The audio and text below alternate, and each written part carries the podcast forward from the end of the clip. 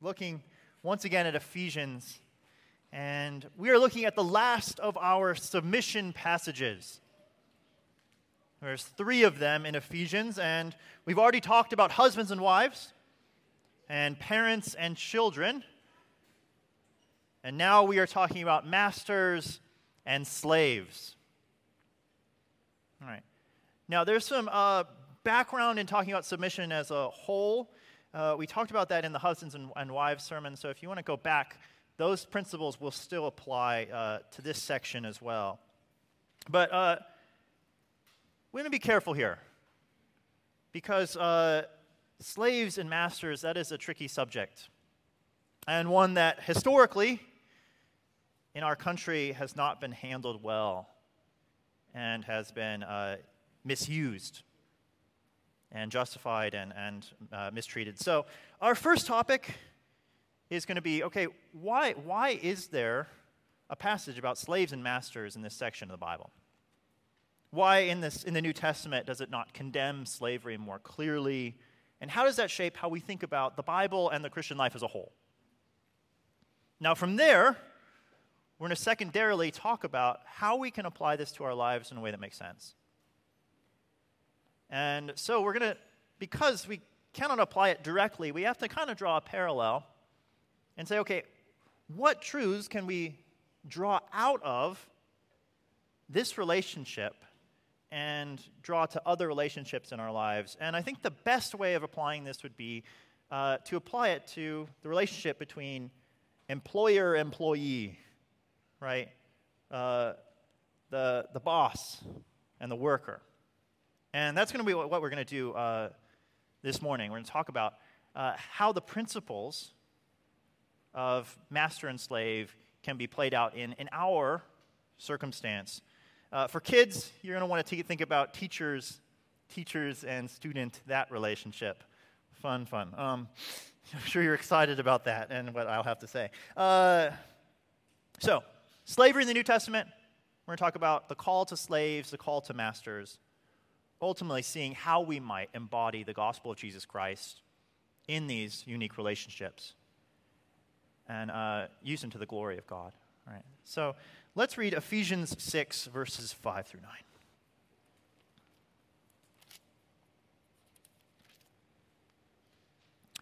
Bond servants Obey your earthly masters with fear and trembling, with a sincere heart, as you would Christ, not by way of eye service as people pleasers, but as bond servants of Christ, doing the will of God from the heart, rendering service with a good will as to the Lord and not to man, knowing that whatever good anyone does, this he will receive back from the Lord, whether he is a bondservant or is free.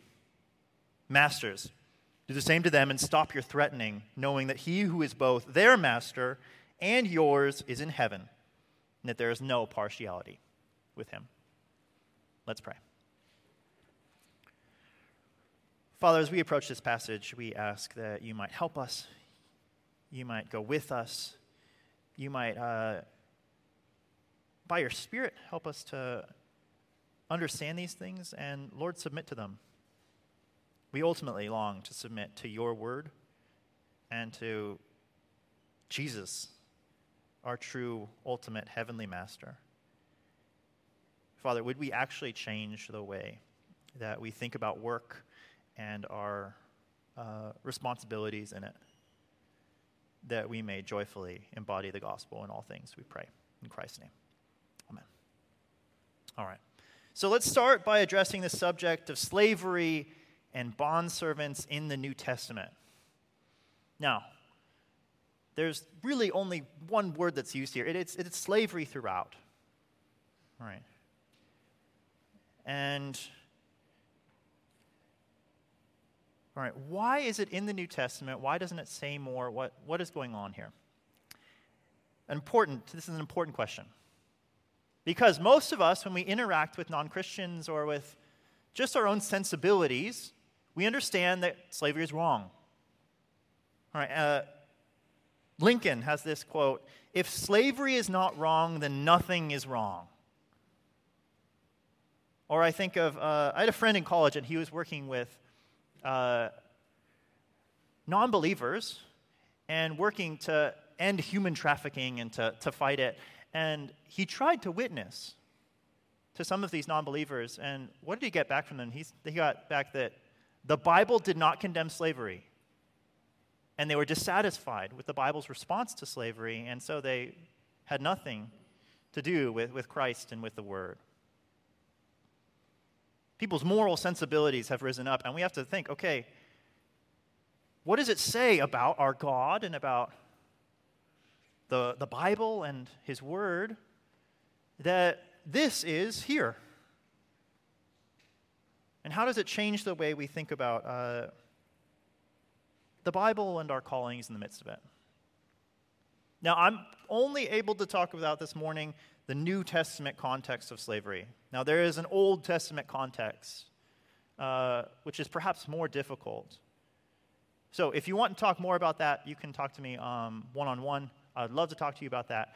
Uh, but for now, we're going to be focusing on the, the context of Ephesians, slavery within the New Testament. All right, so slavery was a fact of life in the Roman Empire. It was a fact of life. All right, within cities, uh, there were vast populations of slaves. In Rome, uh, was, there's estimates that it was 90% slaves in Rome. All right, so this is a, a huge portion of the population. And there's this huge gamut of uh, experiences that's covered under this single word slavery. To be a slave or a bondservant, that could look a bunch of different ways. All right, so first, where did they come from? Now, I'll start with the positive and we'll, we'll move more negative. Now, some people were slaves because they actively chose to be as sort of social climbers. So they saw slavery as a, a means of opportunity, and they would put themselves under a tradesman or a, wealthy nobleman, and they would learn from him and, and grow up and be taught, eventually pay their way out of their slavery, and then go on to be free and higher in society as a result. All right, think of it as your unpaid internship. All right, that's roughly what it is. It's, this is college.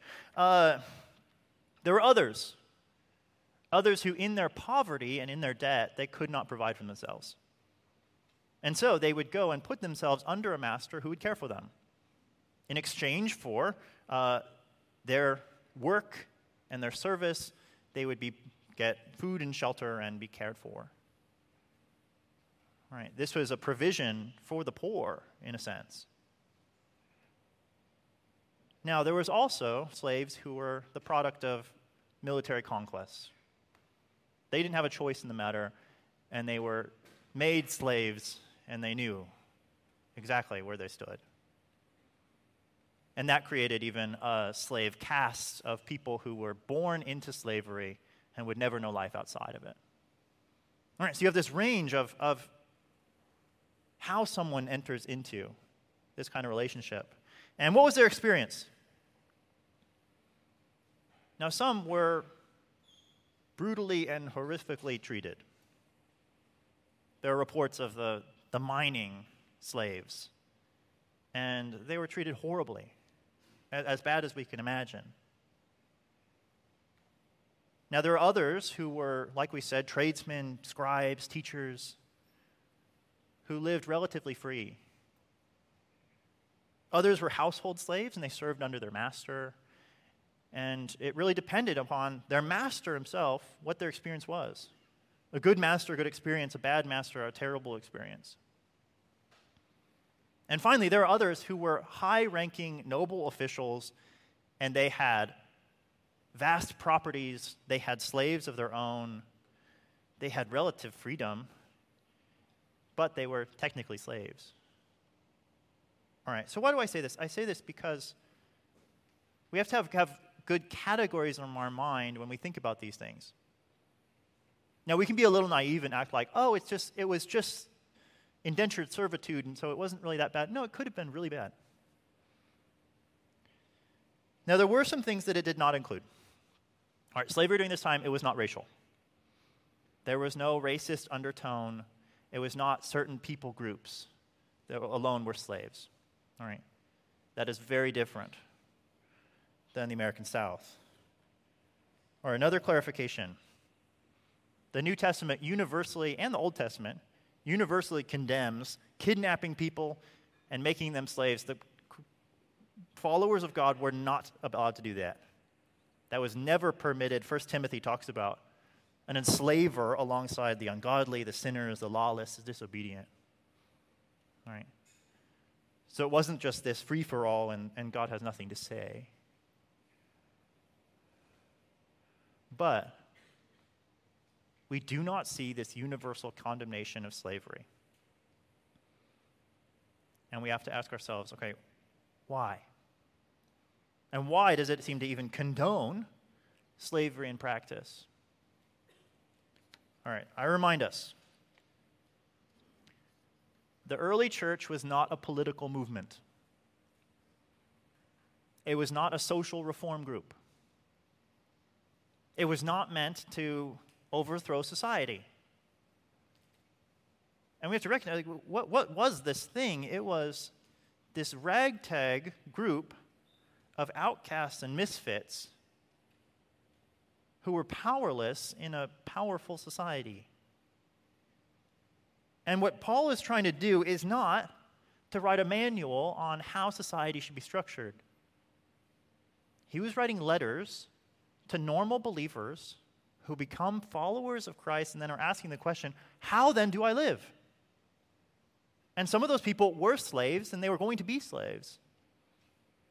And he tells them how they might manifest the gospel of Jesus Christ in their, that, that situation right then and there. All right. I think there's important implications for that in how we think about the, the church and what it's supposed to do, but also how we think about our duties. Right. At no point does social or political or economic injustice get us out from under the call to glorify Christ. There's always a call to glorify Christ and to find out how we might do it in our context. And that takes priority and precedent over the larger social calls of the gospel. That regardless, we are to live our lives in glory of Christ and to determine how we might do that.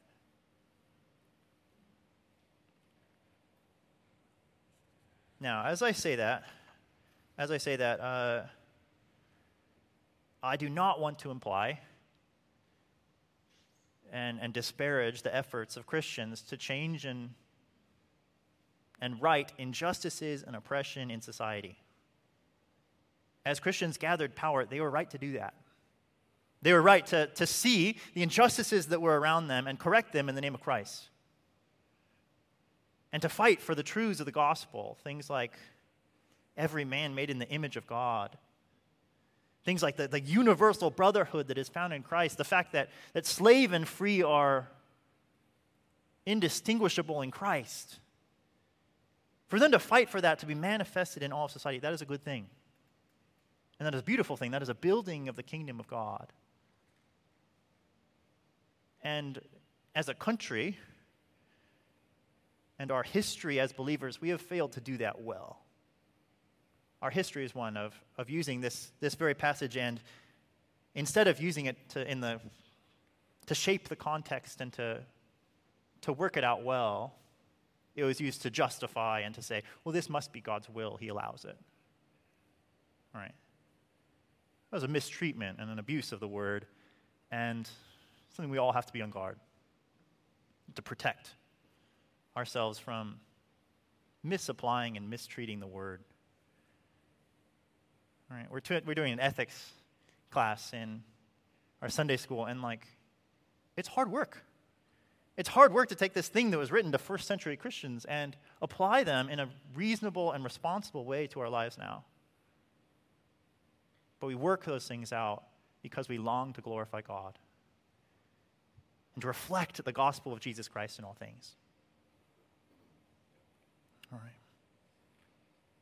So,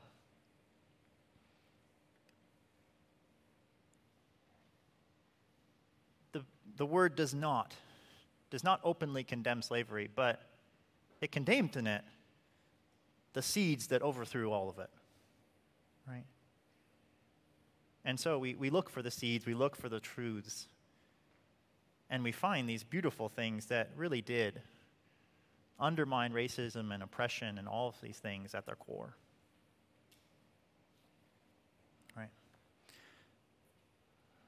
I would, I usually say questions, but I, am not going to, I can't do that. If you, I would love to have question time. Um, if you have questions, talk to me after. Okay? Uh, all right, now, so now it's our time. What are we going to do with this here and now in our own cultural place? There are not, uh, in your daily life, master and slave relationships. All right. So what does this say to us? Is this one of those we get to skip and we get to we get to buy? Like, okay, yay! Like, no, no. Okay. So we're going to see the parallels between slave and master and employee employer. All right, we see the same power differential.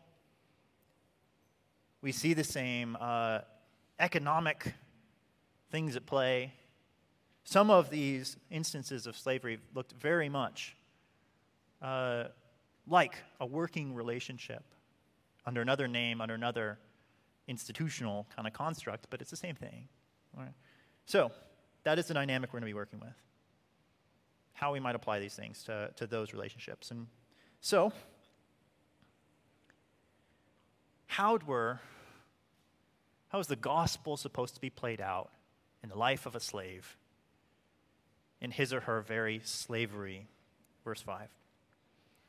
Bondservants, obey your earthly masters with fear and trembling, with a sincere heart, as you would Christ not by way of eye service as people pleasers, but as bond servants of Christ, doing the will of God from the heart, rendering service with a good will as to the Lord and not to man, knowing that whatever good anyone does, this he will receive back from the Lord, whether he is a bond servant or free.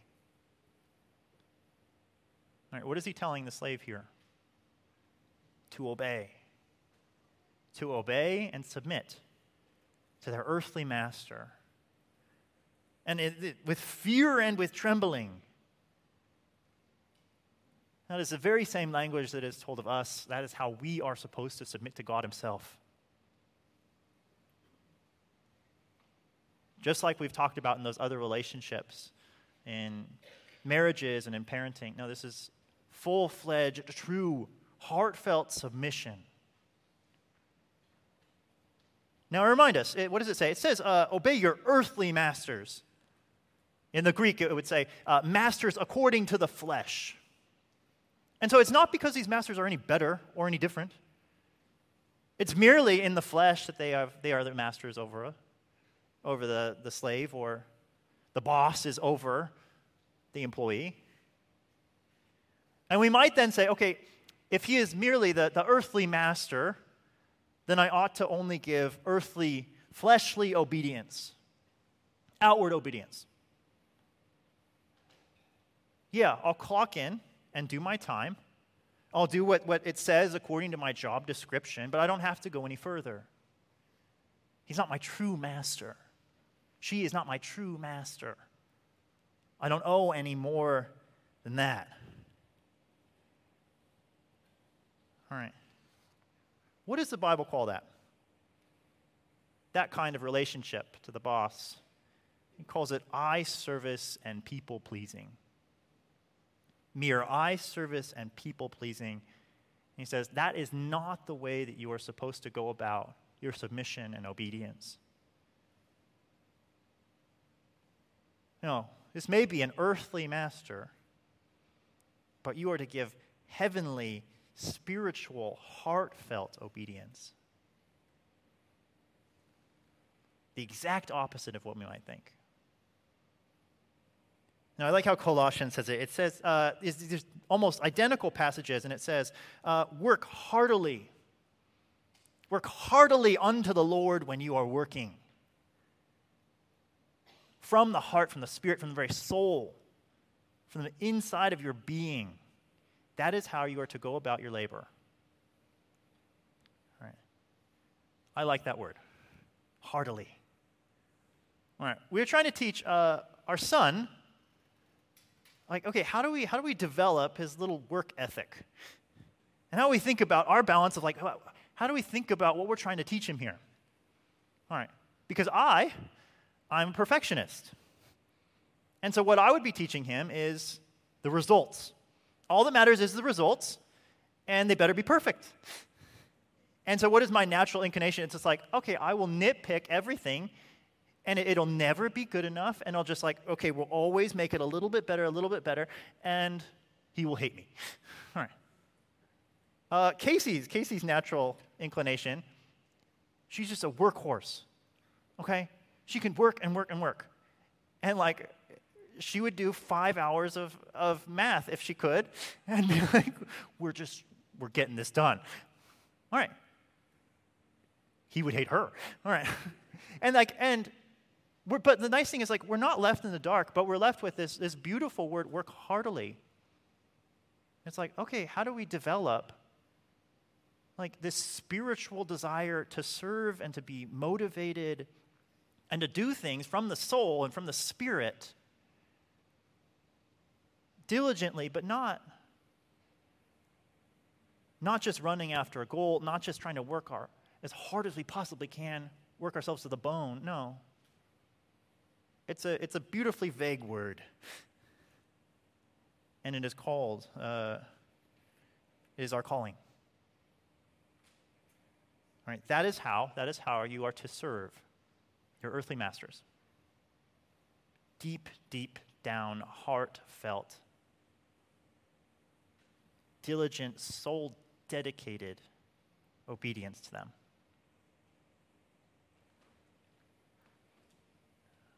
All right, what does this look like? All right, this does not look like when the cat's away, the mouse play. All right?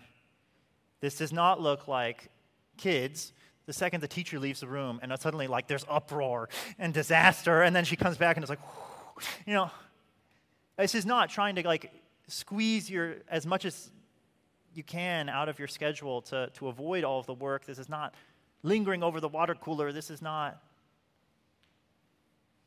doing the bare minimum, clocking in and clocking out. All right. Well, why? Why does God care? Why does it matter? It matters because you are not working for that earthly master. You are working for your heavenly one. That every time you go about your labors, you are truly working for, for Jesus, your master, who has bought you at a price, who has loved you and called you to himself, who has given himself for you. And that's where work, work is not a necessary evil. Work is not something that started in the fall because now we can't just eat fruit every day. Work was built into all of creation. It was a means of glorifying God and reflecting our service unto Him and our dedication to Him. It was a way of loving Him. And that is what your labor is. As you labor diligently and heartily unto the Lord, you are working for Him.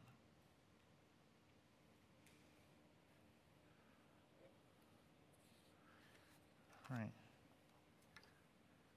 What does your what does your heavenly master deserve? How do you want to work for him? Why do you want to please him? Those are the questions we asking, not what is my job requirement? What is my boss going to know I do or don't do? And there's this remarkably promise that, that is offered to us. If you work to, for him, you'll be paid by him. All right, look at, look at verse 8. Knowing that whatever good anyone does, this he will receive back from the Lord, whether he is a bondservant or free. All right, can you imagine being a slave and hearing this? All right, you are not paid a second for, for a, a minute of your work. And here's God saying, He's saying, you know, I will pay. Because you don't, you don't work for them, you work for me. And if you work for me, I will make sure you are compensated accordingly. All right, that gives that gives such dignity to the worker, eh, the slave even. That these mundane tasks or maybe even unjust tasks that you are given no, they're they're given up to your glorious God and he will compensate you for them. Now, remind us we should not think merely of our calling in terms of money. That is not what, what the job is for. You will be compensated accordingly. We must ask ourselves okay, is, is this a job that I can do heartily unto the Lord? Where I understand how it might glorify God, I, I enjoy it and can do it diligently and in a way that pleases Him. He will take care of your compensation. All right. Do you believe that? Do you believe that that is what your work is? That it is this, this beautiful gift to the Lord, a means of serving our Master. Now, as you think about this, uh, all right, husbands, you've gotten off scot free for two weeks, right? All right, you don't have to submit or obey to your children or your wife. All right, then we have this. All right, think, think. Think how you wish that your wife and kids submitted to you, and then think, okay, how do I interact with my boss? How do I do my work? All right, should look the same the thing that you long from them, you should be, all right. All right, we have, we have logs in our eyes and we need to take them out. All right, we should not be picking the specks out of other people. We should be doing these things ourselves. And this is, this is tough. And this is convicting and this is hard. Kids, with the labor that you do, all right, those things that are silly after school jobs. All right, there's opportunity to serve the Lord. When you go to school and you interact with your teachers, this is an opportunity to heartily obey to the glory of God as a reflection of how much you love Jesus, you are going to obey your teacher. How do you want to serve and worship Jesus Christ in the way you work?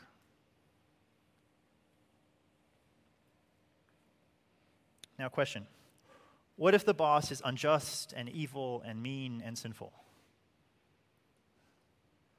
I know you all think your teachers are like that, so, uh, all right. Now, there's one thing we have that is different. We are not slaves. So you can leave.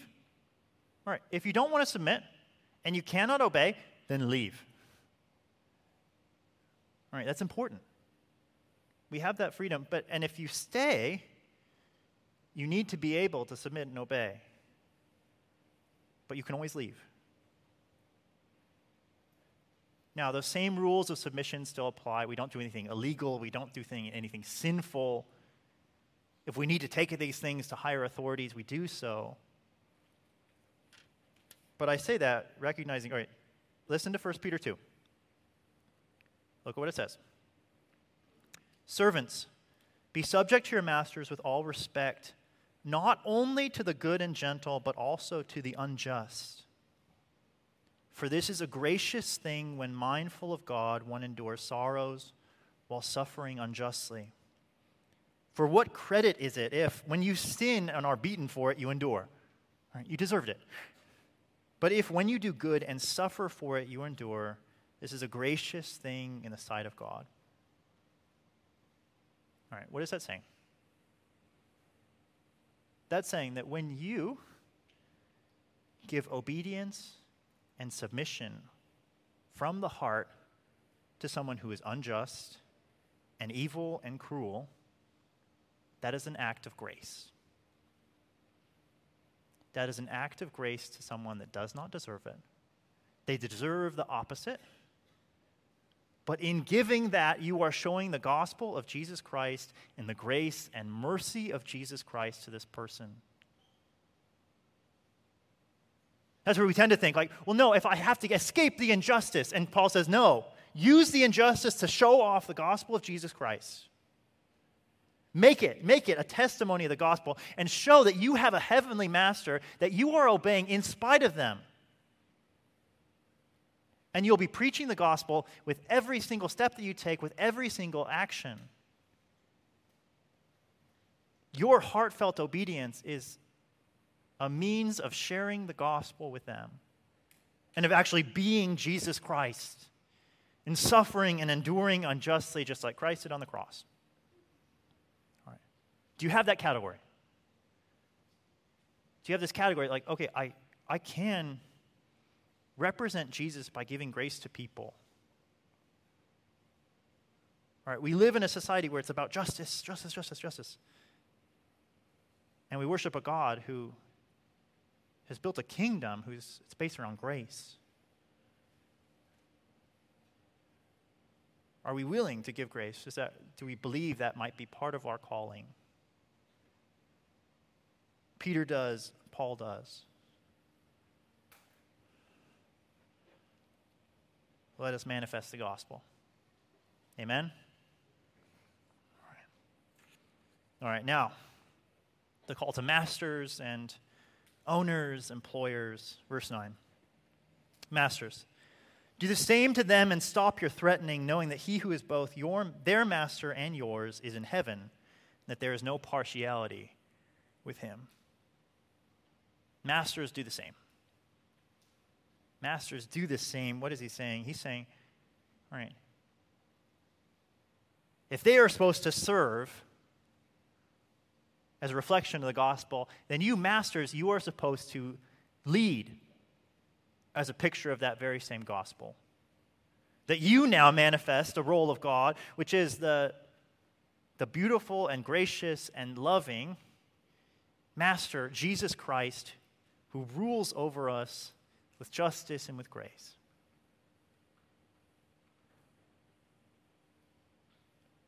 Just like with husbands and wives, both of these callings are, are heavy and huge. You are representing so much more than just your, your career. And so you owe them justice. You owe them the compensation that you have promised them.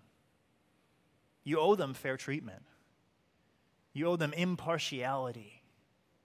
Because that is how God treats us as master, how Jesus Christ comes to us as master. He is just and he is right. He is honest.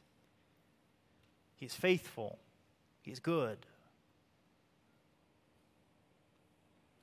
Now, why do we do that? We do that because bosses, employers, you have a master, and you owe things to this servant, to this employee, to this person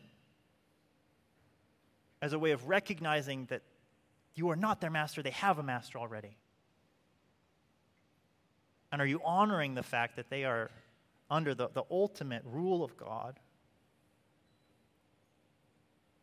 They are not your servant. They are not your slave. They are ultimately not your employee. They are God's. And do you treat them like that?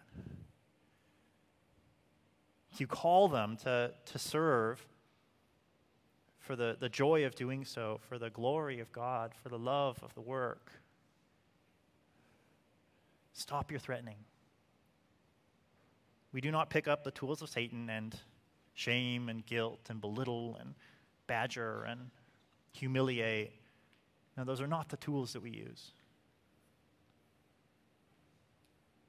We're compelled by love when we honor Christ.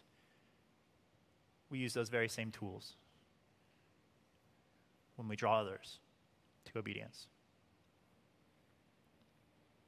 All right. Now, how are we doing? All right, if the answer is not well, then we are honest. All right, it is incredibly difficult to do our labor like this. We just go about our daily routine, we do the things that we do. I don't think we are often engaged with our service to the Lord and our desire to please Him. And what do we do about that? What do we do about that? We go back to our true master. And I remind us what are we? We are terrible servants of the Lord. We were terrible servants. That we were made and we were created to be glorifiers of Him and servants of Him. And what did we do? We became servants of ourselves and servants of sin and slaves to unrighteousness. And what was our wage? Our, the wages of sin was death. All right, that is the career path that we all chose. And yet, what did our Lord and our Master decide to do? All right, undercover boss came, and he came and he started working with us and for us and doing the work that we ought to have done. And what did he do? He did it perfectly. And then, for all of the punishments that we incurred, and all the debt that we accrued, and all the death that was our wage to be earned, Jesus Christ took it all for us.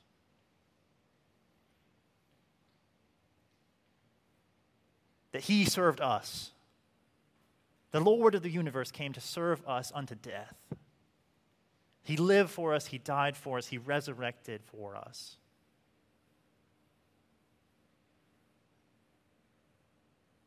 And then he gives us his eternal life, and he could just treat us as servants from then on out. That's where the parallel of like God and God and uh, God and us, and then master and slave, like that's a better parallel because it's not optional. We're not employees of the Lord. No, we're, we're fundamentally first slaves to Him.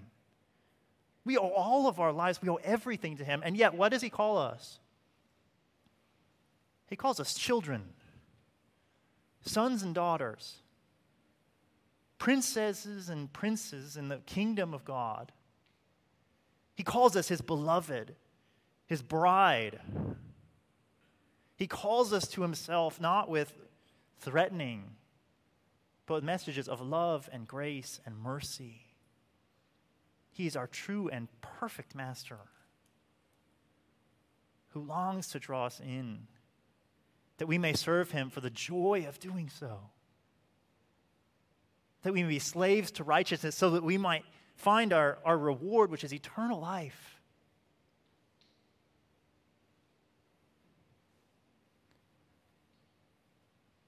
If you are struggling with this, do not struggle to work harder or work differently. Look at your true master. Look at your true master and how he has served you, how he has loved you, who he has called you to be, and then serve. Serve this one that we love and who loves us and calls us to manifest this beautiful relationship of mercy and grace. Let us do that work that we may hear, Well done, my good and faithful servant. Amen. let's pray.